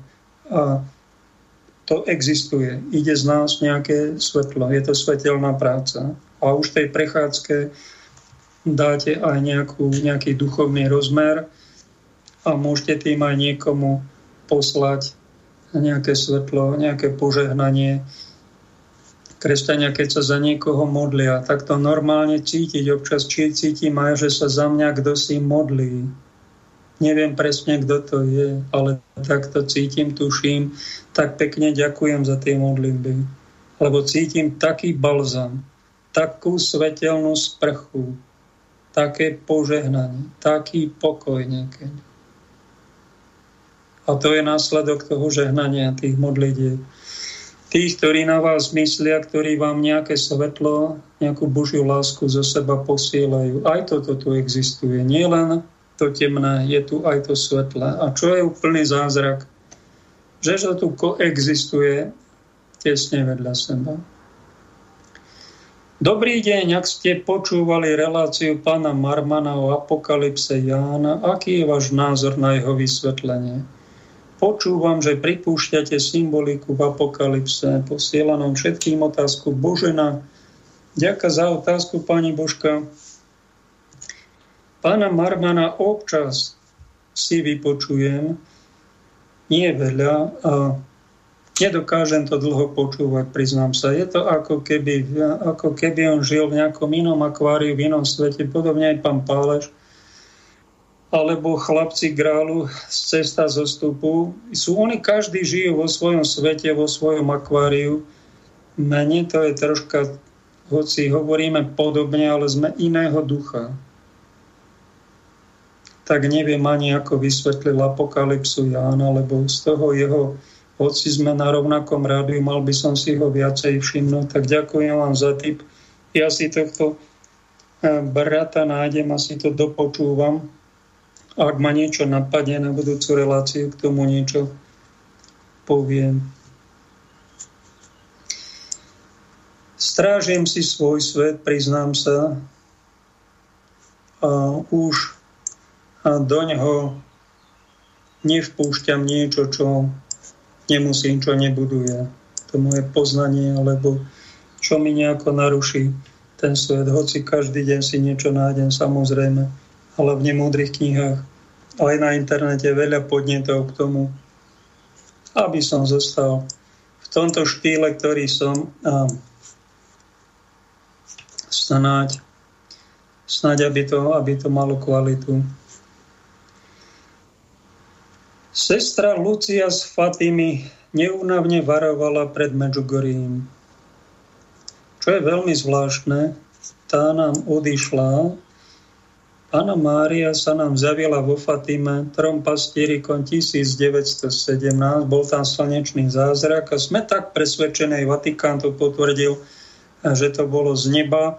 Pápež Pius XII prehlásil, že to bol najväčší zásah neba do dejín počas 2000 rokov. Väčší zásah bol iba návšteva Ježiša Krista a potom apoštoli, keď začínali. Potom bol že vraj druhý.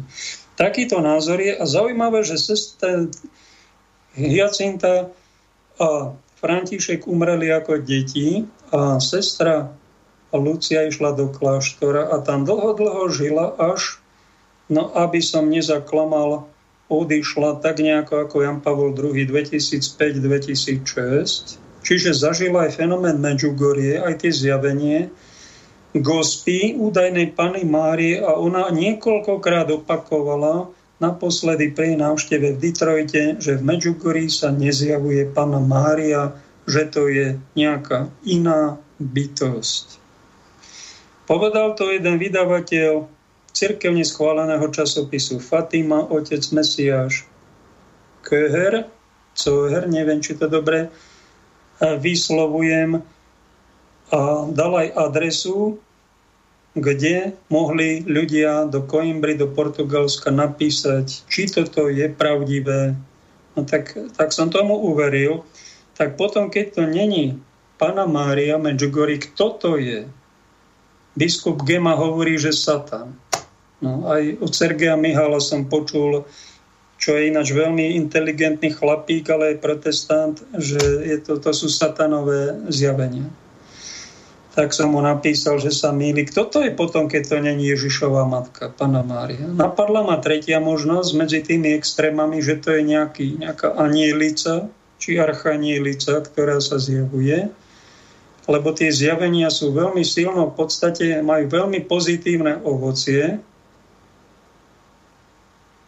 to, e, že sa to prezentuje ako Pána Mária, možno je to taká veľvyslankyňa Pány Márie neba, ktorá v jej mene tu pripravuje ľudstvo 40 rokov na príchod Kristov. Tak si to nejak ja osobne vysvetľujem.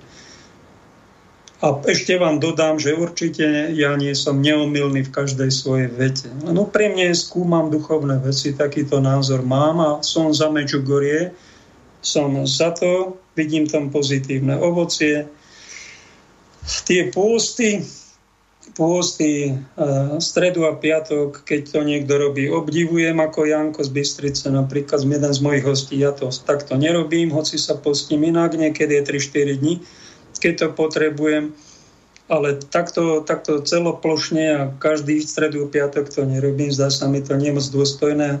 Také, že všetci, taká stádovitosť, čo mi je dosť odporné.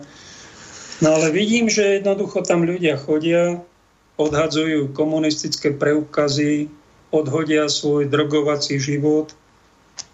Len raz, keď som na Medjugorji bol, bolo to asi v roku 2002, pozvali ma z Trenčína nejakej cirkevnej školy. Pani učiteľka, to organizovala, tak som išiel. Mal som z toho veľmi pozitívny zážitok, ale ona sa tam predmodlívala v tom autobuse, Danka sa volala, a začala sa tak zvláštne chovať, že jedna reholná sestra hovorí, ja tú Danku nepoznávam. Ona sa chová úplne sebastredne. Ona sa takto nechová prirodzene ako na tomto zájazde. Tak aj to ma tak napadlo, že či to není upriamovanie pozornosť samú na seba, aj u tejto pani učiteľky, aj u tej gospy v Medjugorji, príliš, či to není prehnané. Čiže není to už to čisté, čo pána Mária by nerobila No tak skúmajme to.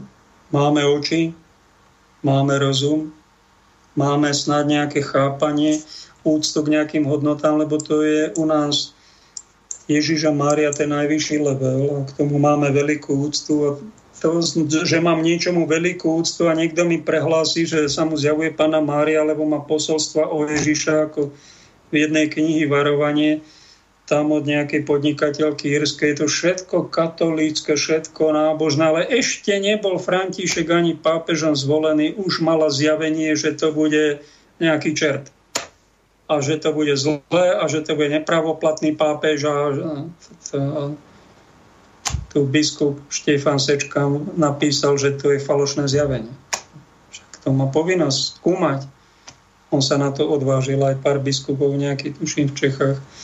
Takže jednoducho sú tam katolícke veci, hrubá kniha, všetko múdre a je tam, neposlúchajte pápežskú autoritu, lebo pápež je nepravý. No tak a koho máme počúvať? Teba, ty si nová pápežka?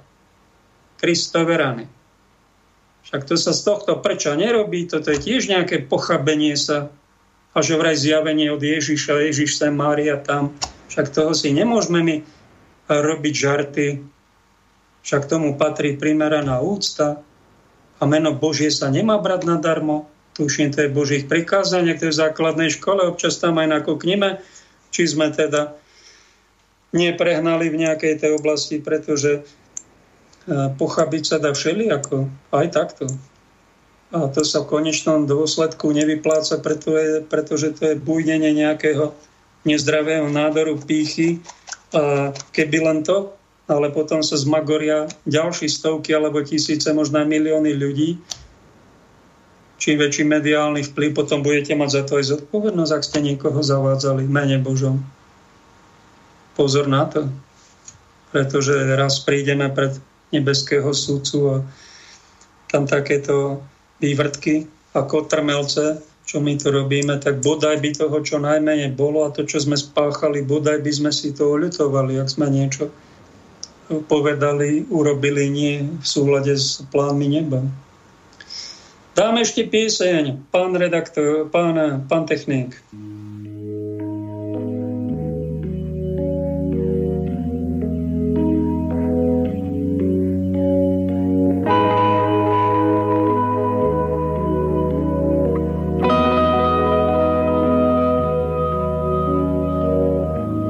Človek nevie dňa, ani hodiny a zrazu presadia ho do hliny.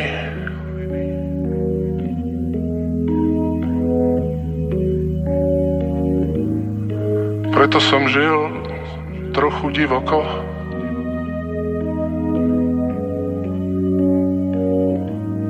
Aby som tu nebol len na oko.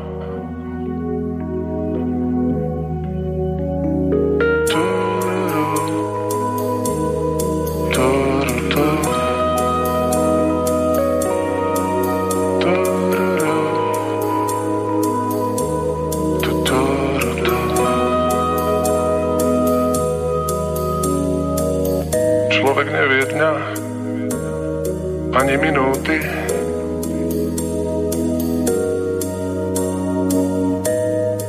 A zrazu je úplne minutý.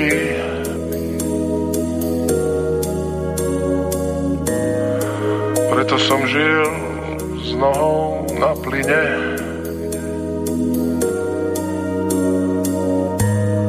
Aby som tu nebol len povinne.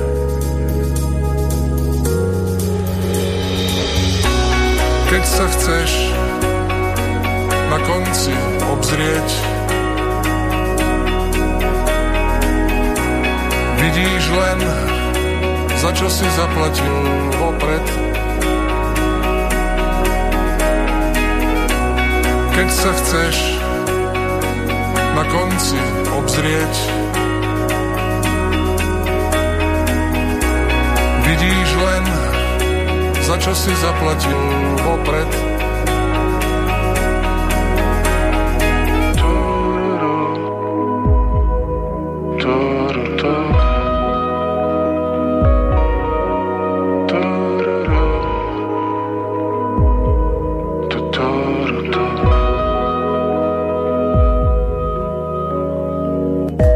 Človek nevie dňa ani sekundy,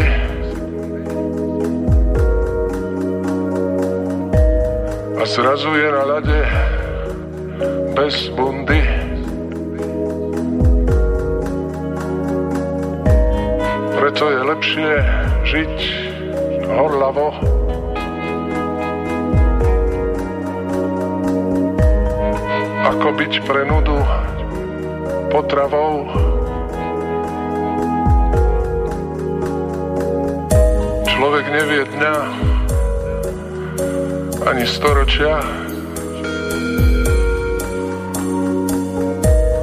A nohami ho napred otočia.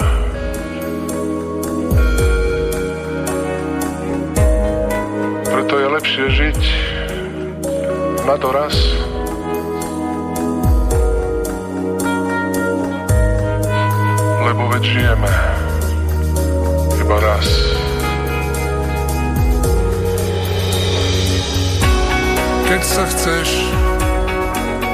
Konci obzrieť. Vidíš len, za čo si zaplatil opred. Keď sa chceš na konci obzrieť,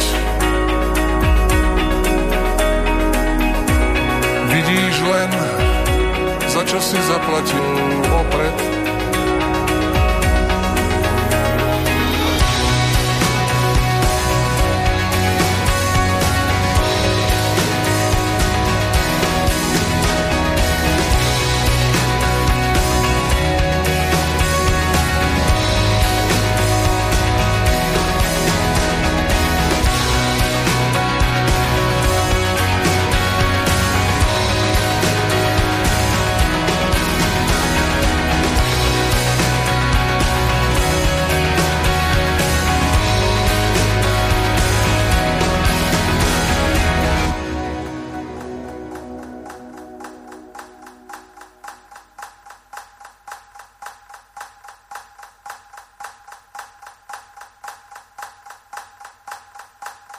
Zaujímavá filozofická pesnička od Richarda Millera.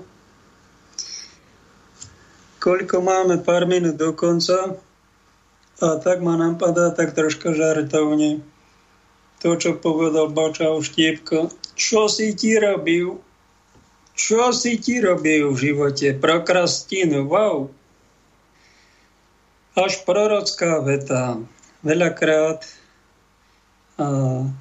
počujeme, počujeme, čo je dobré, ale to nekonáme. Sme ako apoštol Pavol. Viem, čo je dobré, aj to schvalujem a predsa robím to, čo je zlé. A je to preto, lebo v mojom tele je zákon hriechu. A tiež sa to v ňom, hoci je svetec, apoštol, hor, najhorlivejší apoštol, najviac rozšíril Kristovo evanílium, zo všetkých za svojho života veľmi veľa cestoval. Sám zistil, že je v nás zákon hriechu. Ezoterici to nazývajú zákon karmy a je tu ale aj zákon milosti. Dobro so zlom je aj v nás. Je aj v našej psychike, je aj v našej, našom rozhodovaní. Tak bodaj by sme sa rozhodli nie prokrastinovať, čiže odkladať duchovný boj na nejaké iné životy, na nejakú inú dobu. Ale dnes, čo môžem dnes, skúsim to vyriešiť. Skúsim niečo liečiť, skúsim niečo, niečo spraviť, niečo zdokonaliť a tak každý deň v niečom trocha pokročím a tie cnosti si nadobudnem a neresti umenším. No to je správny život. Uplatniť to. Prvá vec je pochopiť a druhá uplatniť. A potom tretie by sme mali mať požehnanie a radosť. Lebo dopadneme potom nepožehnanie, budeme naštvatí, ako bol naštvatý bača oštiepka. Prosím vás, čo sa vám to stalo, že ste sa vy nahnevali? Bača oštiepka.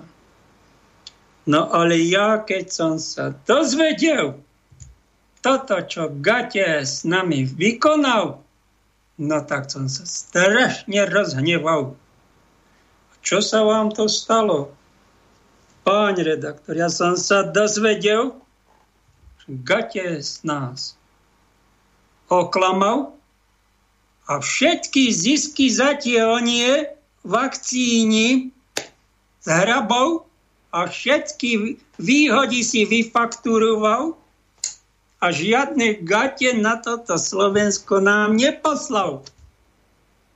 No keď som sa ja dozvedel, že za niekoľko miliónov dolárov si on objednal jachtu, no počul som o tom a na českom serveri to bolo, že to bolo za 14 miliard českých korun, si objednal pán Bill Gates jachtu, poháňanú tekutým dusíkom a bude sa asi vytešovať, už sa už na tej jachte asi pracuje. No a bodaj by to nezdá, to neviem, či si už chystá Titanic na to. Pán redaktor, ja keď som sa dozvedel, že on si tento Titanic objednal a nás takto podviedol, no s bačom parenicom nás skoro šľak trafil my ľadova žijeme z ruky do úst na tomto Slovensku poctivom, tomto katolíckom štátiku. A on si tam takieto daromnice sa ešte aj ukazuje a chváli sa, čo, čo, ako na všetkých ošmekov. A potom sa v televízii vyškieral a nám tu tieto vakcíny nanúcoval. Keď sme mali my sympózium na týchto nich, hontianských lazoch, tak Bača Parenica po onom tom zhromaždení Bačov, teda sme sa dohodli a potom on na pravidelnom briefingu oznámil, že v týchto vakcíňach zistil, že sa deje e, kontraindikácia reverznej transkriptázy, tak toto som ja už v tom momente vedel, e, že Gaties tieto vakcíny pobosorúbal. On nám tých tu všetkých chce. Nás tu chce všetkých zneplodniť, nanútiť a vyfakturovať si tieto všetky zisky. A v tomto momente som ja Gatie sa prekúkol, že on sa podnikaniu kresťanskému spreneveril. Nie len, že si svoj manželský stav rozvrátil, asi, asi, asi tak pobehuje za tými onými vakcínami, že on, on, on manželské povinnosti si už asi posledne neplnil a takto si svoj, e, svoju spásu hrozil No ale to, že nám pobosorovanie vakcíny tu idú nanocovať, No tak to je vrchol arogantnosti. Ja občanom Slovenskej republiky oznamujem na tohto gatiesa, aby si dali všetci pozor. Ej, veru, takto my prichádzame, na to sme naivní, sme dobrotiví, sme milučky, dobručky, ale sme troška aj sprostučky. No a mali by sme mať deň vďaky vzdania aj za to dobré, čo život nám ponúka. A možno by sme mali aj tých, ktorí nám, nás skúšajú, nás testujú. Nás niekedy možno aj oklamu. Mali by sme ďakovať za to, že sme to prežili a že nám títo jedinci otvorili hĺbšiu formu vnímania reality, pretože podedili sme nielen to jablčko, také pekné, ako sa to prezentuje v médiách a na fotografiách a ukazujeme, aký sme pekní a milí, úžasní, ale to jablčko sme podedili v ohryzenom stave. Svoj život nám to nejaký had vstrekol už v raji, nejaký diabolský program a našu prirodzenosť narušil a jedna z tých následkov je, že sme aj naivní, niekedy hlúpi a niekedy bezbožní. Sú vám ľudia, ktorí sa narodia a nepodedia žiadnu úctu k Bohu. Strašné niečo. Boh neexistuje. Poďme si z Boha robiť posmech to takto podedia, takto telo a život mnohí, mnohí v tomto svete. A niekedy, keď tú vieru podedíme, tak je tá viera fanatická, je naivná, je extrémistická, je poznačená veľmi silnou nejakou sociopatiou, psychopatiou, hlavne tou naivitou. A to, čo v živote stretáme ako skúšky, to nás vlastne testuje aj táto vakcinácia je test inteligencie. Čím silnejšia bude tá kampaň, tak tým je to ťažšia skúška, ťažší test, ale dá sa ten test pekne aj zložiť. Stačí si ten kýbel z hlavy dať preč a začať rozmýšľať takou úctou k pravde. So, základná úcta k pravde. Však navonok sa tu prezentuje, že ideme. Je tu pokrok, medicína, ochrana zdravia, no ale čo všeličo aj títo naši bačovia poprichádzajú, len aby nebolo neskoro, ako bača Štiepka tiež Gatiesovi veril a myslel si, že to je jeden veľmi statočný kresťan baptista a nejaký podnikateľ, aj pán Krčmer o ňom povedal, že ide byť vyhlásený za svetého. A potom príde nejaký čas a zistíme, že veci sa majú aj nejako inak a že sme tu nejako manipulovaní boháčmi tohto sveta ktorí sa nám rehocú do ksichtu, ako chudobnieme, ako strácame zdravie, pokoj, ako sme rozoštvaní a oni si tam objednávajú nové a nové Titaniky. A ešte sa budú ukazovať, akí sú úspešní a rehotať sa nám do ksichtu. V takomto svete žijeme, ale čo je dobre uvedomiť si, však je to nie na veky. Toto není všetko, je to tu do času. Je to skúška duchu Boží, pomáhaj nám, aby sme skúšky nášho života brali ako testy, ktoré nám pomáhajú aj to negatívne, čo sa nám stane, a zobrali troška pozitívne, aj z toho možno aj pádu svojho sa poučili. Zakončím to citátom od svätého Augustína. Milujúcim Boha, všetko sa na dobré obráti. Ďakujem za pozornosť. Pekný zvyšok dňa vám prajem.